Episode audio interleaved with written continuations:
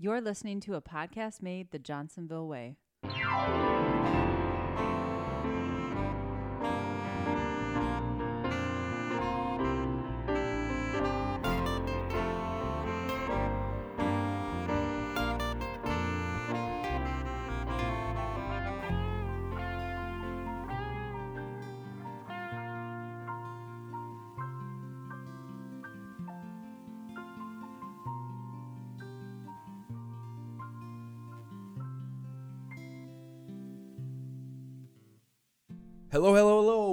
Welcome to another episode of Off the Clock, a podcast made the Johnsonville way. I am Joe Horstmeyer, and today, for the first time ever, you're hearing it here, ladies and gentlemen, we have the one and only Kayla Miller, who is a new guest host of Off the Clock.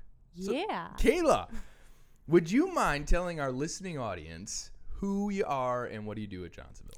For sure. So yeah, Kayla Miller. Uh, been here three, almost four years. That'll be four years, January 2023. Um, and I am the, if you look on the grill, I'm the special events coordinator. Uh, but I prefer the term uh, member appreciation coordinator. Just trying to find different ways to show members appreciation um, and work on celebrating our successes and stuff more. Okay. Well, I'm really honestly, ladies and gentlemen, I was walking through the Cube Farm and I was like, Kayla, what are you doing right now? and she said, I am working busily, but Joe, do you need help with something? And I said, Ooh, I don't want to stop you. I don't want to. But I drug her in here and now she's uh, she's on the podcast. But Kayla, while it's awesome to have you here, we are actually not here to talk to you specifically. Not this time. Not that well, you will be on another one, yes. But uh, today we have someone else who has an excellent story. Um, a young man by the name of William Protz. So, William, Hi. hi. Would you mind telling us what your on the clock story is? So, uh, how long you been at Johnsonville? What do you do, and what do you like most about Johnsonville? Sure. Um, I've been here now for about four and a half years, Okay. and I work at the Meadowside plant on lines one and two, which we call coax. Okay. And I would say what I like the most is being able, working here and being able to live a comfortable life outside of here is my main achievement. hmm So, when you came in to Johnsonville, eh, have you worked at Meadowside the whole time? The whole t- I've been here the whole time. Okay, Yeah. great. And you're kind of, I mean, at Johnsonville, we're, we're really big on, you know, people getting to that next level and, and next um, event in their life type of thing. But um, for you, I mean, do you have any career aspirations that you're, you're really trying to get to or anything? Or Um, this may come as a shock, but actually, I am perfectly content exactly where I am on the line working as a packaging member. You know what? The reason I asked you that is because I was hoping you were going to say that. because the the beautiful thing about Johnsonville is while we will work with you to get to wherever you want to go, not only at work but outside of work, um, you being okay with what you're doing is absolutely okay as well. So I really appreciate that, and and so do a bunch of other members here at Johnsonville. So it's great to hear that. Yeah.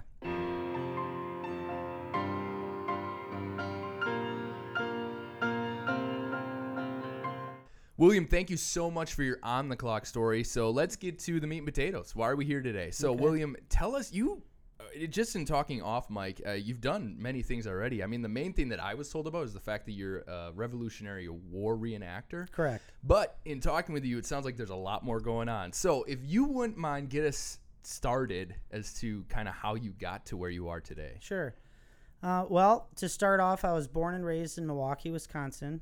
Um, and when I was about a sophomore, junior in high school, that's when we started talking with our guidance counselors about what do you think you want to do for the rest of your life. And um, at first, I wasn't really sure. And uh, several buddies of mine were avid deer hunters that hunted farms, farmland in Mequon, Wisconsin, which is just north of Milwaukee. And I tagged along with him one time just to kind of see how it was. And we stopped at a small dairy farm. And I saw the cows out in the pasture, and I was like, oh, that's kind of cool. Um, so at the end of the hunt, we went to up to the farmer to say thank you for letting us use the land. And I spoke up and I said, "Hey, how do you milk a cow?" And uh, he and he said, uh, He got real excited. he huh? did. He did. He says, well, "Where are you from?" I said, "I'm from Milwaukee." He's like, "Why are you asking me this?" You know, Yeah. being born and raised in the city. And I said, "I'm just curious. I like to know how things work." And uh, he said, "I'll tell you what. Why don't you come out tomorrow, 6 a.m. I'll show you." All right. and uh, that was in 2002, I believe. And ever since then, I was hooked. Wow. I became uh, a farmhand for him for about the re- the rest of high school, so the rest of two years. Um, and then after that, I was accepted into the University of Wisconsin Platteville. Okay.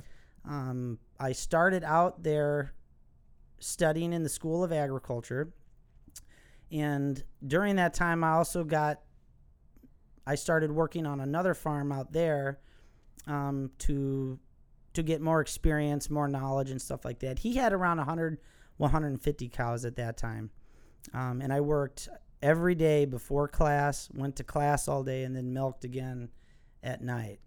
Um, and I did that for all four years. Um, but unfortunately, um, my major switched from agriculture to history, which is where my true passion is. Okay. So, um, and then that's I graduated in 2008 with a Bachelor of Arts in History.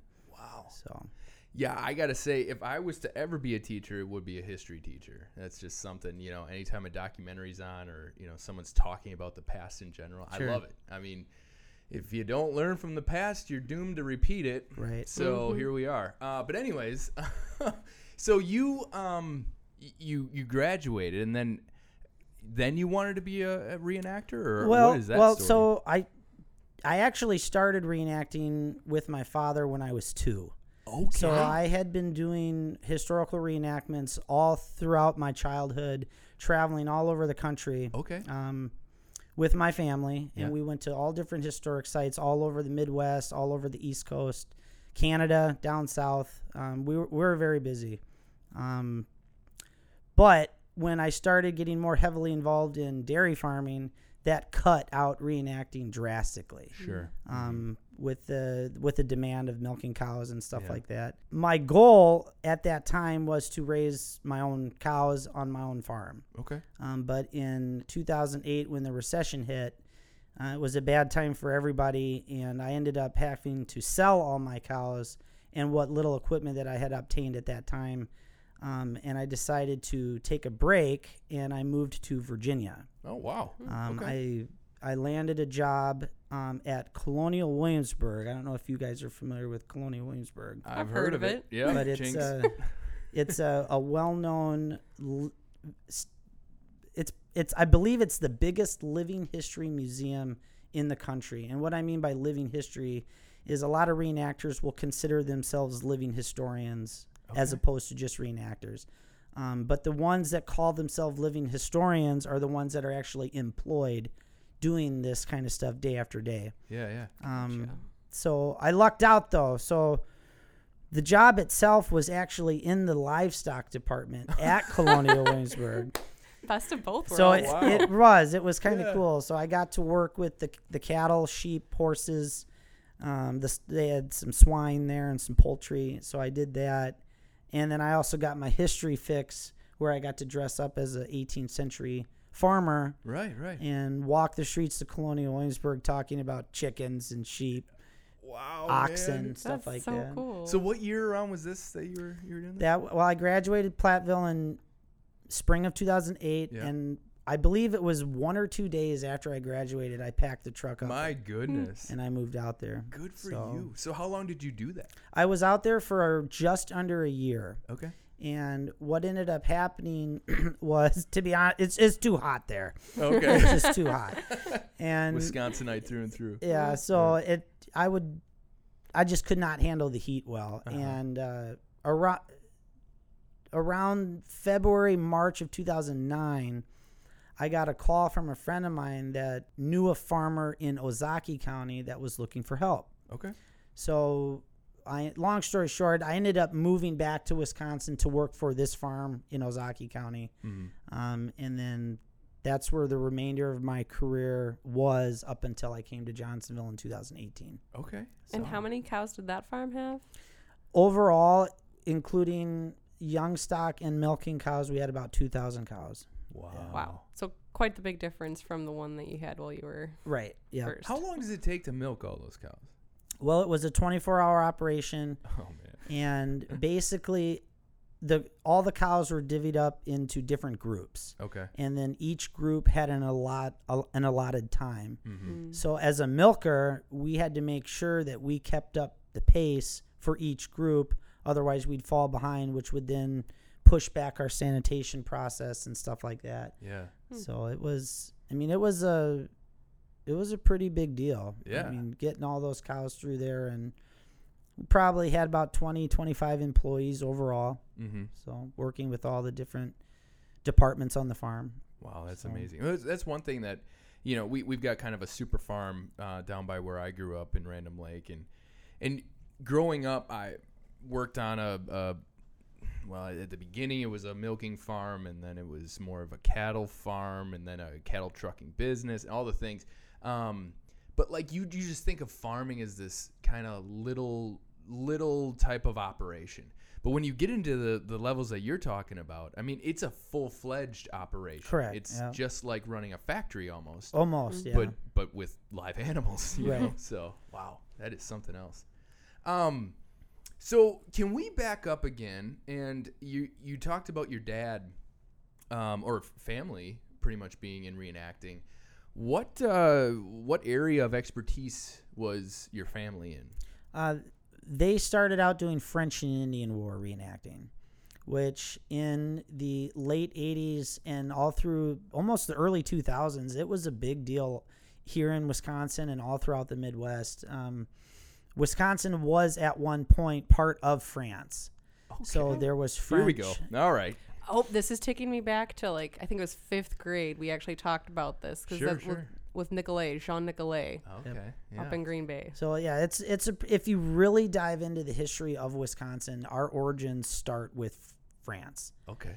and uh, as far as European Yeah, yeah, yeah. you know history um, and the F- french had been here since the six, late 1600s okay. um, in the Wisconsin area. in the in the wisconsin area mainly up near green bay okay.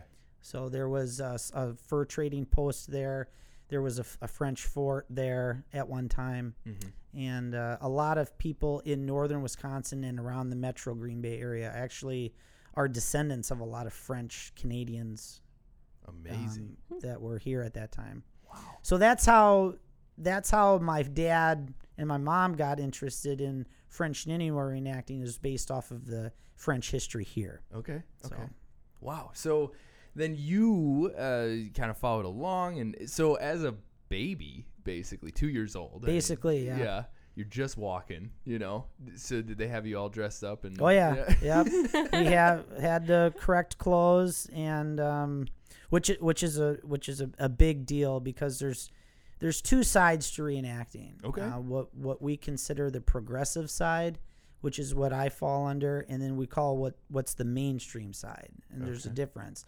But uh, to elaborate a little bit more on that, our clothing is all hand sewn as it would have been done in the 18th century and everything that we have is documented off of an original garment or based off of like old paintings or pictures because not everything survives from that time Sure. period. Sure. So we do the best that we can, but everything we strive to be as authentic as possible with our clothes and everything down to what we eat and where we sleep. So that's that's what w- the progressive side is. Now the Okay. the mainstream side, which is perfectly fine, um, it's more of a uh, like a theme camping type weekend. So Okay. reenactors will come out with their tents and they'll- might have sleeping bags or cots or Sure, cooler sure. and stuff like that. But what we do is we'll actually find salt pork or salt beef um, or raw beef, and then we'll cook it there and eat it and issue it out as they would have done back then.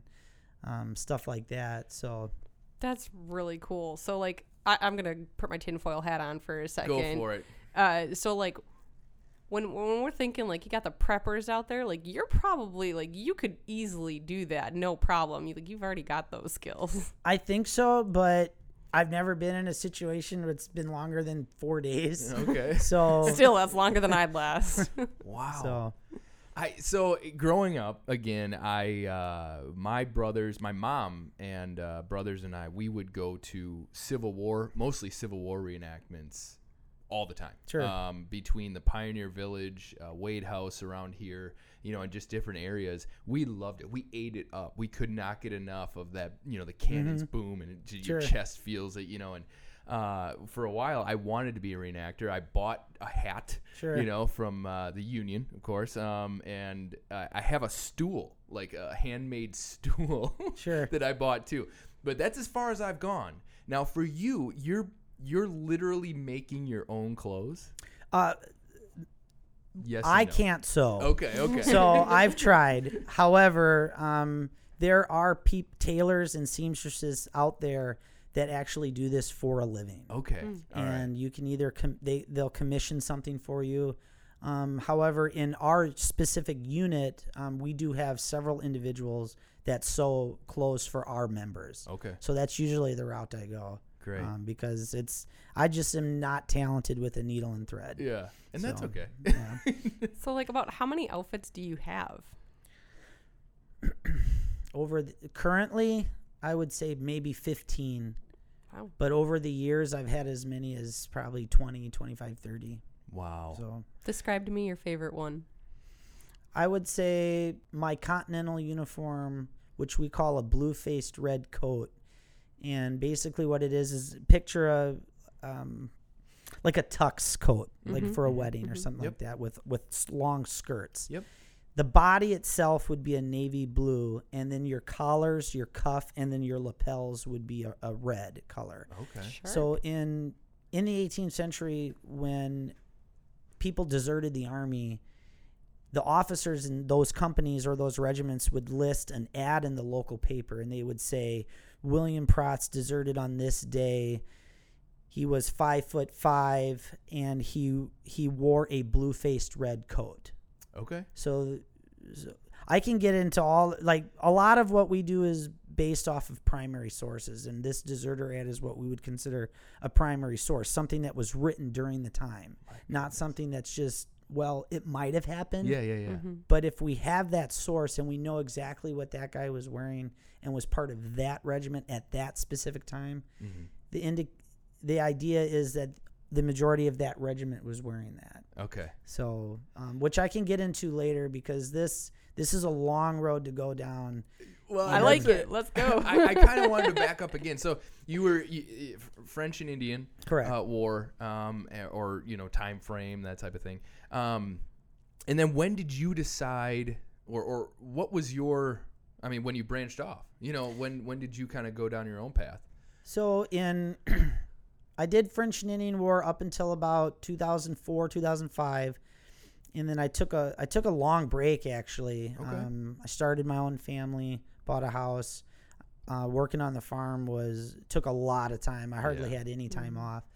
Um, however, my passion for history never really died. Sure. So, and I wanted to get back into it. So, in about 2013, 2014, I just said, you know what? I'm going to do it again. Mm-hmm. We're going to do this. Perfect. Um, but at that time, the French and Indian War hobby was, in in a way, it was dying off. Okay. Um, there was not a lot of events being hosted anymore.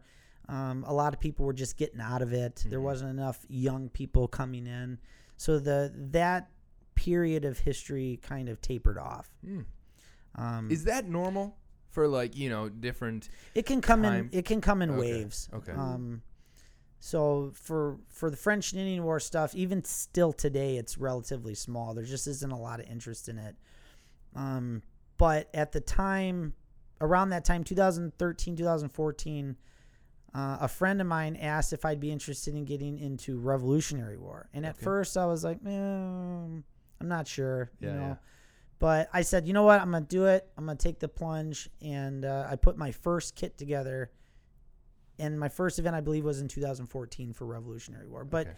I I joined a, a unit as just a member, Okay. so I was just you know somebody that showed up as a participant. Hmm. It wasn't until about three years ago that I took initiative and started doing r- running my own unit and running running our own events. All right, let's let's back up.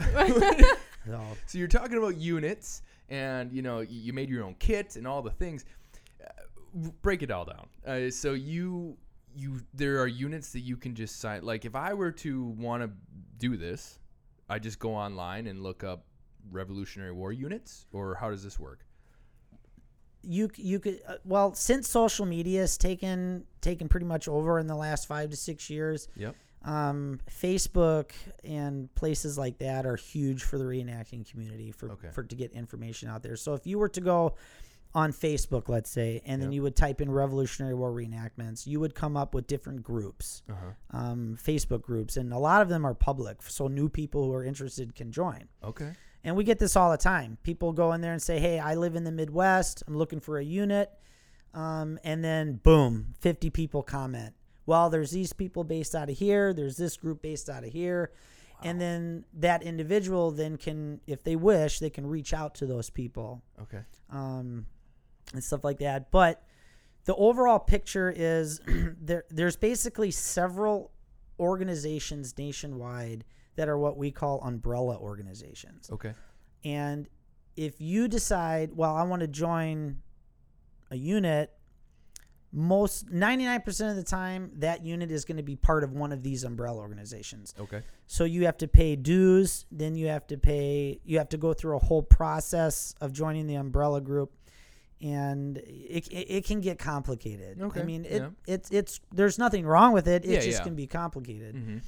Um, but I didn't want to do that route. I don't like following people. I like to do my own thing. You sound like an American. So so I said I said I want to do my own thing. Uh-huh. I'm just going to start my own unit. Wow. So I did. Okay. We, my buddy and mine, uh, we started our group in 2020, mm-hmm. and uh, we call ourselves the Yankee Peas Mess. Now, what I Go on. it, so I can so Yankee Peas is actually a period term that was used during the Revolutionary War by the British for Americans loading their muskets with buckshot. okay. So in the British Army, it was typical for to, to just load one musket ball down their mm-hmm. barrel. Mm-hmm. But Americans were like, nah, man, we're gonna load one musket ball and load three little ones down there too. And so Sounds about bas- right. basically came out like a, a modern day shotgun, if you will. Yeah. So the British started calling that Yankee peas, as in multiple bullets. Okay. So mm. coming out. So I'm going to step back a little bit. So, like I mentioned before about these umbrella organizations, one mm-hmm. of the main rules to join these umbrella organizations is you have to support, or you you have to join as a group that actually existed during the war. Okay. That makes sense. So, for example, if you wanted to do the First Virginia, mm-hmm. you could do that. You have to provide documentation for that unit, and then you have to submit that. But then every event that you go to, you have to do the First Virginia. I didn't Okay. like that either. yeah, yeah, yeah. So what we we decided to call ourselves the Yankee Peas, with the mission being every single event that we do at all these different historic sites that we reach out to, Mm-hmm. we do an impression based off of that site. So we never do the same thing once Okay. or, or, or again. If Yeah. you know what I mean. So, like, you're talking about certain battles that happened, or like certain areas of the country that you go to, something that happened there. Correct. So Okay. I'll give you an example of this year. Um, we hosted our unit itself hosted an event at a fort called Fort Roberdeau in Altoona, Pennsylvania. Okay. and I did all the research, reading all the primary documents, all the original letters, uh, the original returns that existed uh, for what these guys were issued and what they were wearing and stuff. And it basically was that fort was garrisoned by militia, Okay. which is just a civilian citizen Yeah. soldier. hmm So we're Um, talking like, uh, what's the movie with um, The Patriot. The, the Patriot. Yep, So it's kind so- of like that, ish. So what? Yeah. so they were depicting militia. Okay. So basic civilian clothes with a few military accoutrements and stuff like that. yeah. Um, so for that event, um, we did we portrayed militia, Pennsylvania militia. Um, but this upcoming year, we have locked in an event at Valley Forge National Historic Park. That's a If- big one. If That sounds important. yeah, so it was actually it it was pretty. The winter at camp, it's pr- like the holy grail of Rev War sites. Okay, okay. yeah, So, that and- sounds about right. and it the significance behind Valley Forge is that's where the American Army really became unified, Sure. and um, so to get into a federal national park, um, I've been working on this for o- almost a year now, just Okay. to get in Yeah. to the yeah. park. Um, so for for that event, we're portraying a regiment that was called the Second Virginia State Regiment. Okay. And in order to do this program properly, we want to know and we want to we want to know exactly what these guys were wearing, what their story was. So I I dived into archives Mhm. and old newspapers and old deserter ads and stuff like that and I found s- little tidbits of Mhm. of something here, something over there and then you have to put that stuff together. Um, because every site is going to ask, well, what do you want to do? Yeah. well, I want to do this. Okay, give me a proposal, support it with documentation, and then we'll go from there. So, this particular regiment was wearing a blue face red coat, like I was describing before. Okay. Mm-hmm. So, every, so for that event, we'll do a second Virginia State wearing blue face red coats because that's what we know they were wearing. Yeah. But at like Fort Roberdeau, they didn't have blue face red coats there. There's no documentation to prove it. So I guess to to explain further what I'm getting at is every event that we do, we do a different impression based off of the documentation that exists for that impression. That's amazing. So do you like when you're doing all of that research and stuff? If you come across like any names in particular that keep coming up, does one of you from your group like kind of take on that and and try to be that person then? Um, so sometimes yes, sometimes no. It depends on the situation. Um, I do probably ninety percent of the research um, for for our units. I'm kind of like the spokes spokesperson for You're the historian. Ba- and the basically, yeah. Oh, wow. So I'm the okay. one that reaches out to these sites. I'm the one that does all the behind the scenes work with the directors and the um, the government. The, like, well, for Valley Forge, it's a government site. Wow. You know, so all the permits, all the insurance paperwork, um, stuff like that, I take care of, Okay. and I do most of the research myself as well.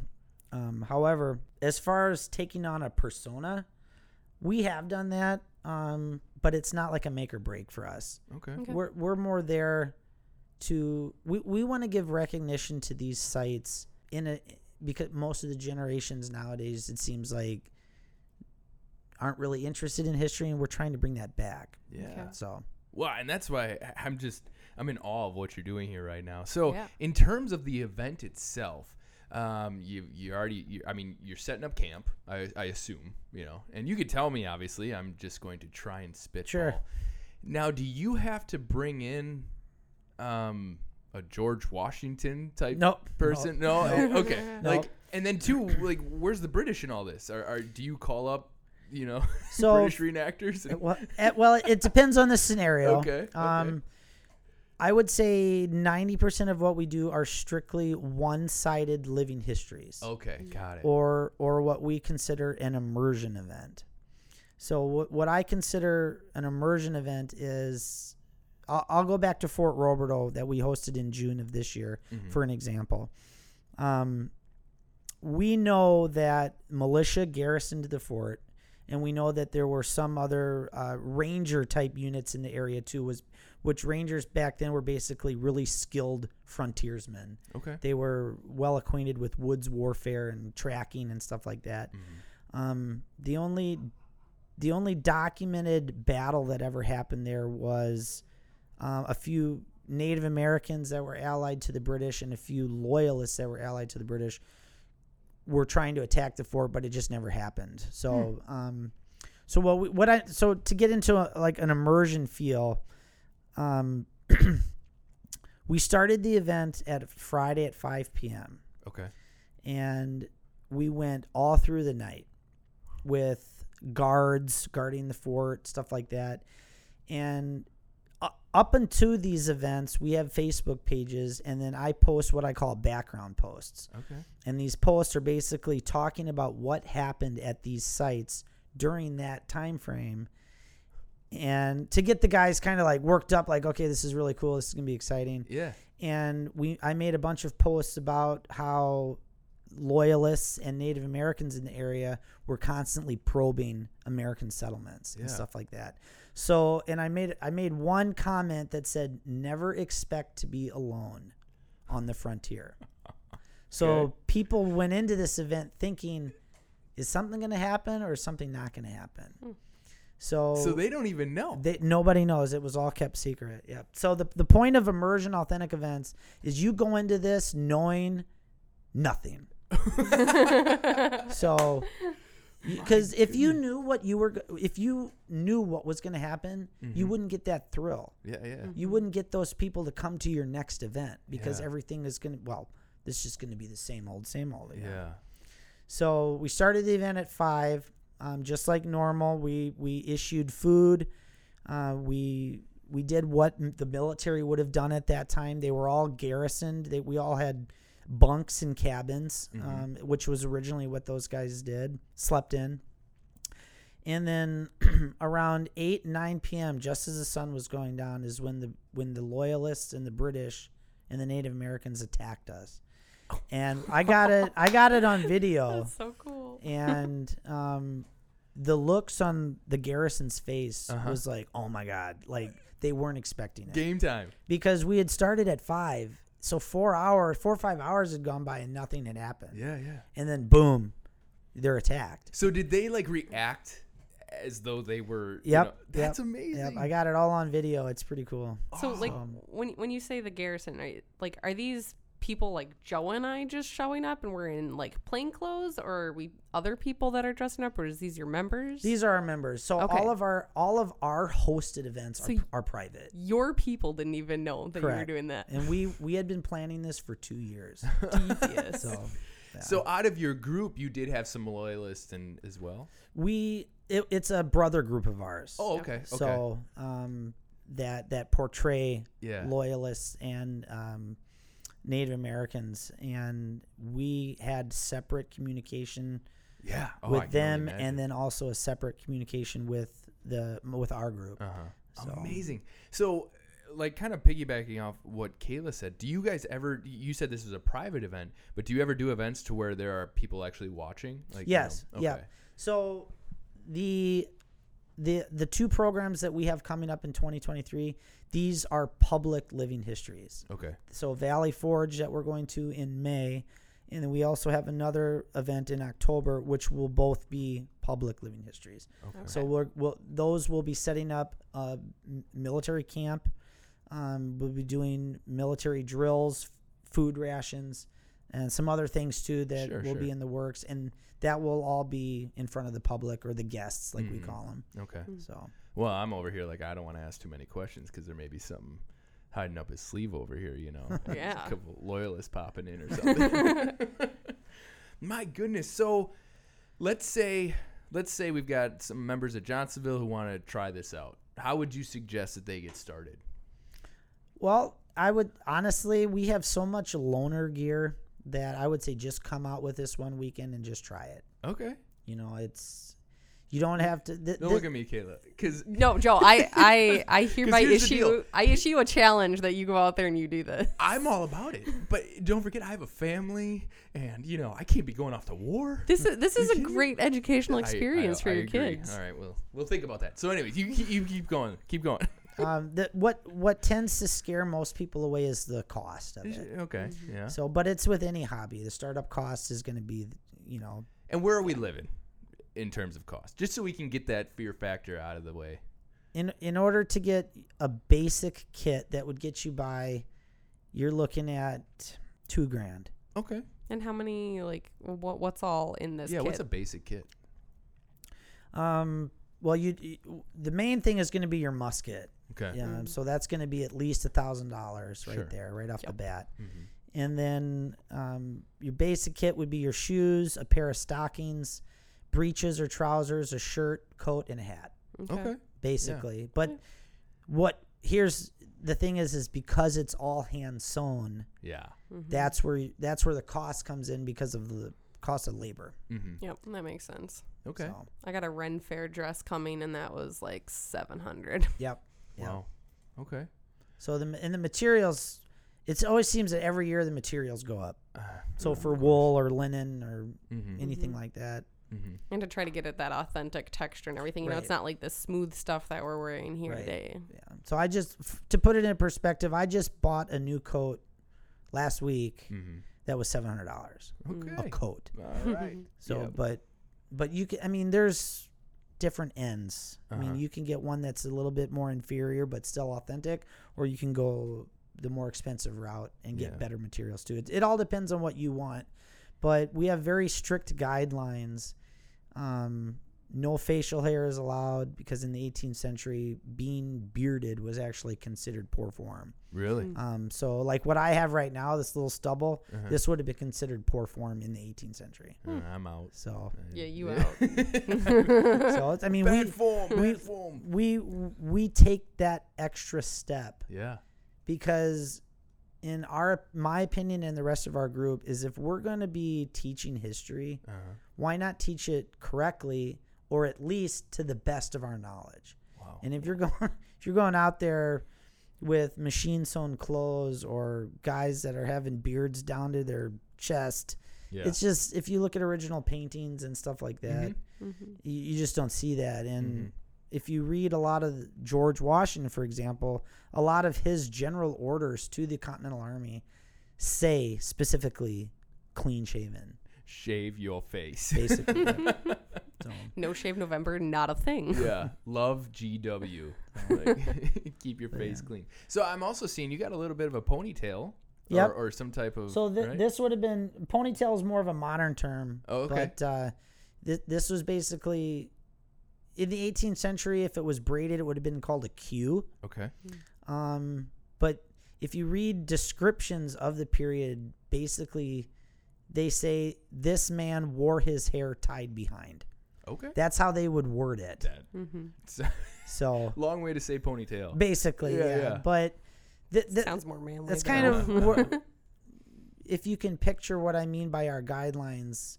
I mean, we want to look the part. Yeah, Mhm. absolutely. So I've Mhm. done several film shoots over the years. I've done That's right. You Yeah, yeah, yeah. You brought that. that. Sorry. What? What? It, what movie? Yeah, prior to. I don't know if you could tell us that. I can't say anything Yeah, yeah. about movie stuff. So- Oh, it's not released yet. it's not released yet. So in terms though of so you're obviously doing what you've just described, but what else have you done? You know, I, off mic we were talking a little bit, but you know you were talking movies, you were talking filming in general and things like that. So we've I've been a part of several documentaries over the years. Okay. Um, I've been in a few short films Okay. that have that have premiered at uh, film festivals all across the country. hmm Uh, and the most recent one I did three weeks ago was a film for a national park. It for the it basically it's their opening movie for their visitor center. sure. So as if you go to said park, and then you sit down in their auditorium, they they they'll have a movie playing, and then that's what that's what this specific one was. I Yeah. can't say anything yeah, about yeah, it, no, no. but uh, but yeah. So if Once it's released, though, you can come back on. Yes. Uh, okay. Perfect. Um. So yeah, let's talk about that for a second. So. Y- y- was your group specifically sought out, or are you requesting to get into these things? our I bel this for this particular film shoot, we our group was reached out to, Wow. and then we had to submit um, an application, yeah. um, and then we also had to submit a photo. Uh huh. So And where- a recent photo. Exactly what part of Wisconsin are you guys based out of? Or, or like, where's your home base? Well, I live in Sheboygan. Yeah. and the my friend Tanner, who who I consider my right hand man, he's the one that started the group with me. He lives in Wausau, Okay. so we are headquartered in Wisconsin, That's it. Yeah. but that's it. Okay. We have forty members, ranging from the Midwest all the way to New England, all the way down to um, the Carolinas, hmm and pretty much all in between. Yeah. we yeah, got members.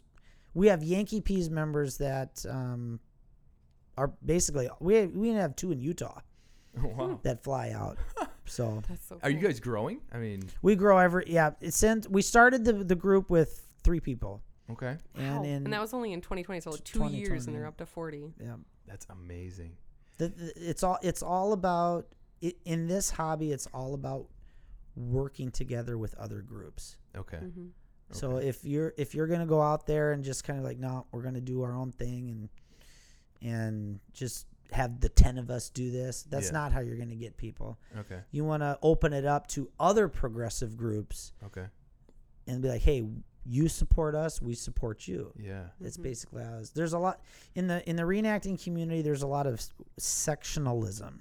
Okay. So, uh, well, we're based in New England. We're just going to stay in New England. Hmm. We're based in the Midwest. We're just going to stay in the Midwest. Our we don't think that way. Okay. We don't we don't care about traveling. Yeah. Yeah. It's if you got something cool going on, we'll support you, and then we'll invite you to our stuff. If Yeah. you can support us, great. If you can't, that's cool too.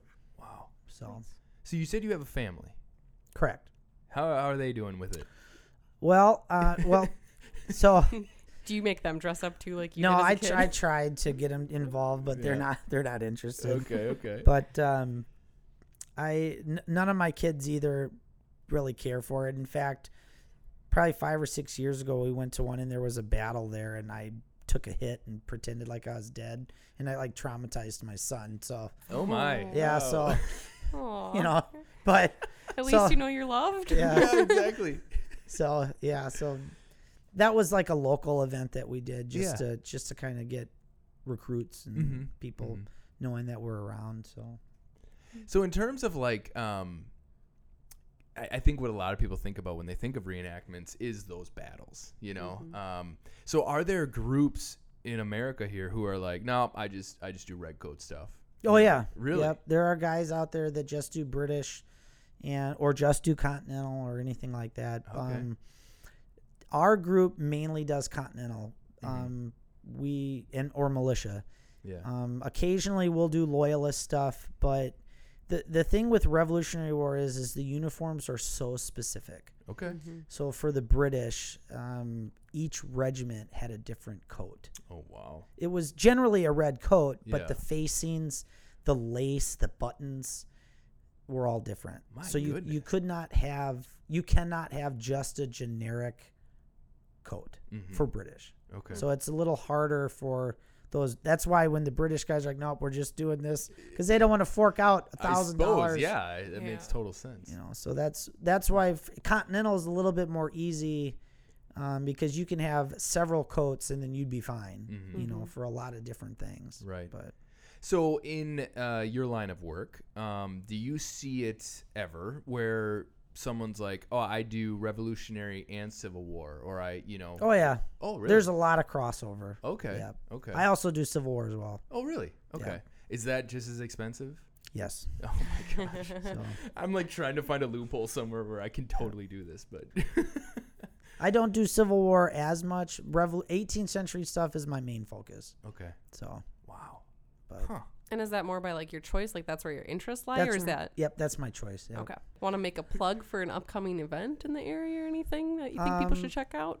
Well, we d- we do do a lot of programs at Heritage Hill in Green Bay. If you're Okay. familiar with that, Yep. There's a fur trade cabin there that actually is an original fur trade cabin to the Green Bay area, and we do one or two small living living histories up there every year. In fact, well, I'm going up there on Saturday to do one. Oh wow. Okay. Um, but but yeah, I would say that's next year's. There's nothing set in stone for next year yet. But if you you ask me in, in several months, will probably be something. So Great. we're all, we're working on stuff for 2024 already. okay. How many events do you usually do a year? I would say eight to ten. And how, you mentioned before that you're doing a lot of research, digging in to make sure everything's accurate as possible. Obviously, Valley Forge is probably going to be more Right. effort into it given the scale. But on average, what's the what's your timeline? How much hours of research do you put into each event? Well, boy, each event. It, it it's almost like a full time job.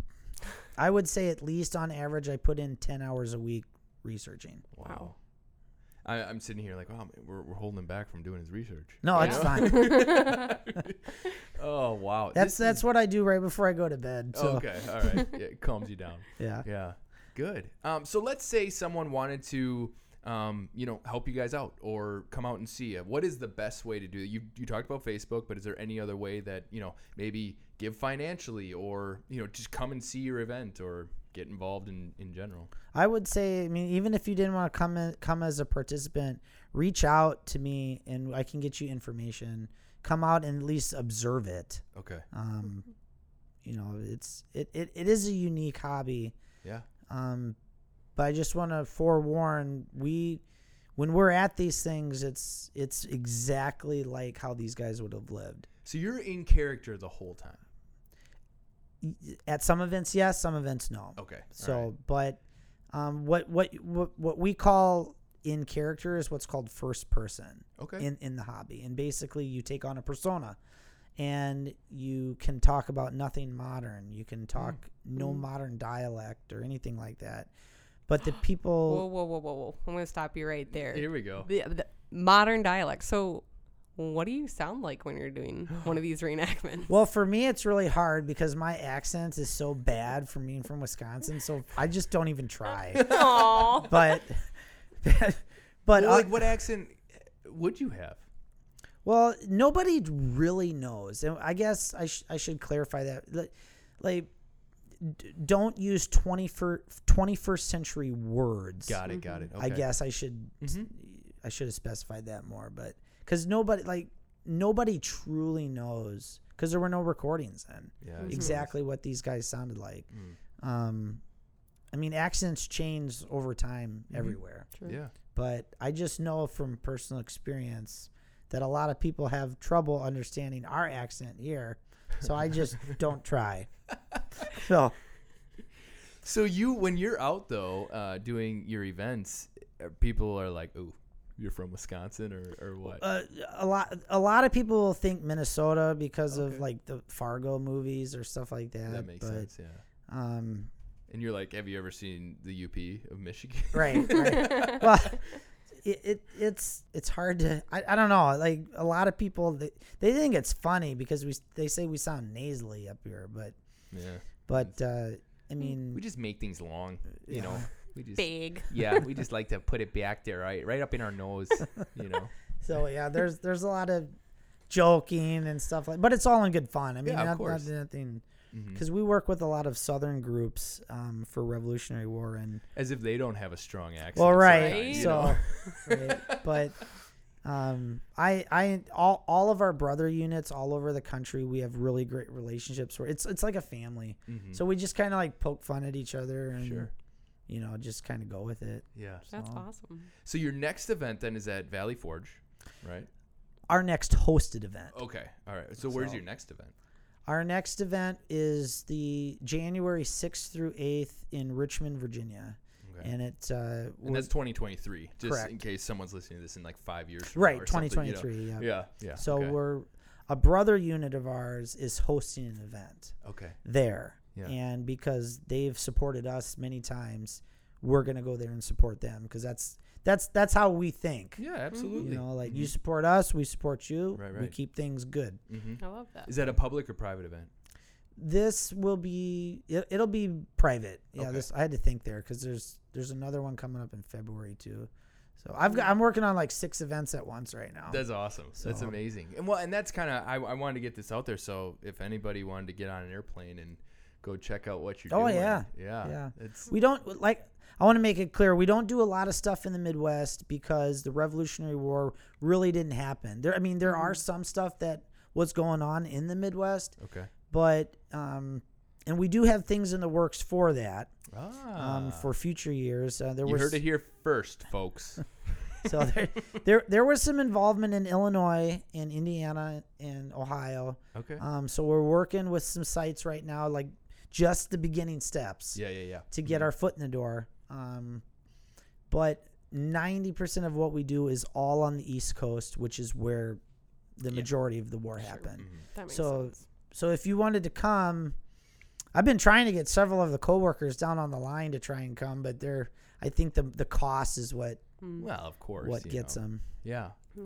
So okay, remind us again. You, the, the name of your what do you call it? A- a Our our? Revolutionary War group is called the Yankee Peas. okay Yankee Peas, and mostly you can be found on Facebook. Correct. right? Okay. Yep. Yankee Peas. If you type in Yankee Peas mess, you should come up on our public page, Okay. Now, is it just the letter P or is it peas like the vegetable? like the vegetable. okay. That makes way more sense to me now. I was just thinking Yeah, that the, the British peas, like were the yeah, buckshot. They were like, yeah. absolutely. I was thinking the British were just really weird, but Yep. um, No. which they are. But anyways, But but not but now that we're talking about peas and, and Joe's got an open container of summer sausage and cheese and it's making me hungry. sorry. you were talking about when you're doing these events that you're actually eating like the same stuff that they would. So like what's something that when you're doing an event like you get super excited like yes we're gonna have this tonight and what's something that you're like oh crap we're having Well, this After doing this 30 years, I don't get excited at all about the food anymore. But fair enough but there are people that do get excited. um, so I would say most of the time we issue fresh beef, or it'll be some type of slab bacon. And actually, I want to give a shout out to the Howard's Grove Meat Market in Howard's Grove because that's where I get all of our slab bacon, Nice. and it's uh, top quality, great okay. stuff Yeah. but um, we so we'll we'll actually buy 30 40 50 pounds of either beef or salt pork or slab bacon and we'll we'll buy it from these butcher shops that will do raw cuts for us Mm. mm-hmm. because back then Yeah. you know nothing was pristine you didn't have sliced bacon you know you yeah. didn't have anything like that um but depending on the scenario we know um if either fresh beef was available or pork was available um if it's in season specific vegetables that would have been harvested at that time Yeah. Mm-hmm. um like for right like right now if we were to do an event we could have a lot of root vegetables Mm-hmm. because they would have been harvested by now Yeah. stuff like that. But um, a lot of people, a lot of people get excited about the bacon. If you, well yeah yeah, it's if- bacon I don't think that's reenactor Yeah. specific. so Yeah. that's that's probably if somebody shows up to because they don't even guys kind of come to our stuff, they don't even know what they're getting for food. Really. So the, everything is they're they're coming into these events completely blind. Hmm. And so if we if we roll out thirty pounds of bacon, They're pumped. people are going to be happy. so if you if I come out there with 30 pounds of salt pork, they're not going to be happy. Or salted fish. Yeah, de- Oh, describe the, these salted meats to me because like I'm So not I'm base- thinking like prosciutto, uh, like uh, prosciutto or something like, but obviously One one of the main forms of preserving food in the 18th century was salting it. Mhm. And what they what they would do is they'd have these long or these huge barrels and they'd they'd salt the meat and then they'd basically throw it in the barrel and lock it up and then that salt would preserve it for x amount of time. And then when these barrels came to the army, they were issued out through the quartermaster and then each company would get x amount of pounds of this or that or anything like that Yeah. and then when when you when you get the meat itself and it's just covered in salt if you ate it it would just taste awful so what what we'll do is you have to pre-soak it okay. Okay. for for x amount of time Yeah. to get kind of that salt flavor out but it's still terrible after that um, one example i did an event in 2019 where we got issued salt fish Oh. and it was just I just I'll tell you this I couldn't wait for that cheeseburger on Sunday. so The face he's making right now, ladies and gentlemen, is is one of just pure disgust. So. so but it, that you know they ate what they got and mhm. hmm we try to replicate that as best we can. That's amazing. So Are there a lot of groups like you where you just want to be as purist as possible? Yes, Okay. yeah. All right. they're they're out there. They're just not as popular as the more mainstream Yeah. uh, community. That Mhm. makes sense because there's a lot of people who don't want to put in all of that effort to make sure that it is authentic. Like they want to celebrate it and recognize it, get it out there so it's accessible, but not put in the level of detail that you guys Yeah. are doing. But Right. it sounds Right. awesome what you guys are doing. Yeah, because we the phones stay in the car. The only thing modern that we allow people to have is uh, medications Sure. or Mhm. anything like that, or their car key, Mm-hmm. you know, so they can get back to their car. But um, th- we've done events where we've literally been in the woods for three, four days, several miles away from the parking lot, Mm. and you you literally don't know where you are we do because we run the event. Sure, sure. But Uh-huh. but the our guests, yeah. our our members that come into these events blind, that's that's where the immersion word comes in. Okay. You want to feel like you were there, Wow. even if it's just for a split second. I've had people tell me that I had one second of an immersive feel, and that's what made the weekend for me and that that makes me happy because then I feel like all this work has paid off. Mhm. That these people are enjoying themselves because these people are taking times away from their family. They're Yeah. taking PTO. They're Mhm. coming to our stuff. You Mhm. know, why not make it the best that you can make it? Yeah. Yeah. Wow. So what's uh what's next for you?